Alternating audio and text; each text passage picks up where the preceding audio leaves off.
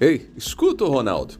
A solidão é parte da nossa jornada. Se a gente não fizer nada, se a gente não se abrir para os relacionamentos, se a gente não buscar se relacionar, a gente vai fazer uma jornada solitária pela vida. E aqui eu já faço um alerta para quem gosta de retrucar com argumentos do tipo: Ah, eu nunca estou sozinho, sozinha, Deus está comigo. É verdade. Quem caminha com Deus nunca caminha sozinho, sozinha. Mas entenda, Deus não te fez para caminhar só com Ele. É fato que haverá momentos em que você só vai poder contar com o Senhor, mas se você não tem investido nos relacionamentos, provavelmente ainda não entendeu o que é caminhar com Deus. Então, vamos continuar falando sobre a solidão? Gente, a solidão é parte da nossa existência. Por isso não é preciso buscá-la, ela sempre estará conosco. É possível sentir sozinho, inclusive quando se está cercado de outras pessoas. Não importa o quanto a gente tente se distrair ou se ocupar, sempre haverá momentos em que a gente vai se sentir sozinho. Sempre existirão momentos em que nos sentiremos incompreendidos, desamparados, e isso faz parte da condição humana.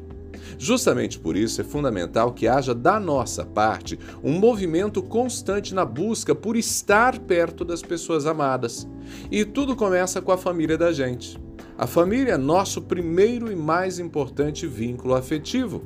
É com ela que a gente aprende a amar, a ser amado, a confiar, a respeitar, a dar e receber. E é necessário se esforçar para dividir, para conviver, para se presentificar na vida das pessoas mais importantes da nossa existência. Não basta apenas estar fisicamente presente, é também preciso estar presente emocionalmente. Não basta apenas falar, mas também ouvir, compreender, apoiar. Se não houver esse movimento intencional por estar com as pessoas, principalmente aquelas que a gente ama, nós ficaremos isolados e a solidão que já caminha conosco vai se tornar dominante, aterradora. Ela pode inclusive levar à depressão, ansiedade, ao isolamento social. Eu costumo dizer que para a gente experimentar a solidão é muito, muito fácil. Basta não fazer nada. A passividade diante das relações resulta em solidão. E quem não compreende isso corre o risco de ficar esperando que as pessoas se movimentem para buscá-la, para convidá-la. Desculpa aí, gente, mas todo mundo está ocupado demais e sozinho demais. Se cada um de nós não assumir a responsabilidade por se aproximar do outro, todos permanecerão sozinhos, inclusive nas nossas famílias. Por isso, quero te desafiar a fazer três coisas. Primeira delas, reconheça que você também é responsável pela solidão.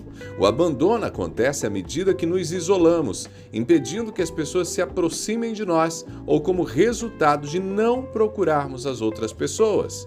Segunda, relacionamento requer humildade. Eu já escutei inúmeras vezes coisas do tipo: ah, mas ela nunca me procura, também não vou ligar mais. Ei, você não sabe o que está passando no coraçãozinho da outra pessoa. Não desista dela. Para essas pessoas, eu gosto de ter como referência a palavra do próprio Jesus que diz que está à porta do nosso coração batendo. Ele não desiste. Pelo retrato bíblico, eu entendo que Jesus não para de bater. E para preservar ou restaurar relacionamentos, às vezes é necessário insistir. Se nós somos orgulhosos, não insistimos. Terceira dica: priorize as pessoas. É muito fácil ser engolido pela rotina, pelo cansaço e deixar de mandar uma mensagem ou fazer a ligação. A gente deixa para depois. Deixa para depois o almoço. Para um outro dia, ah, a gente vai combinar. Esse vai combinar nunca combina. O problema é que esse dia, esse tempo nunca chegam. Lembre-se, entre os grandes arrependimentos de quem está no finalzinho da vida, um dos maiores é não ter curtido as pessoas amadas. Pegou a ideia? Para terminar, eu quero te desafiar a refletir. Como você tem se relacionado com as pessoas que ama? Como tem dedicado tempo, atenção, tem demonstrado seu carinho e interesse? Lembre-se, você pode escolher não estar sozinho.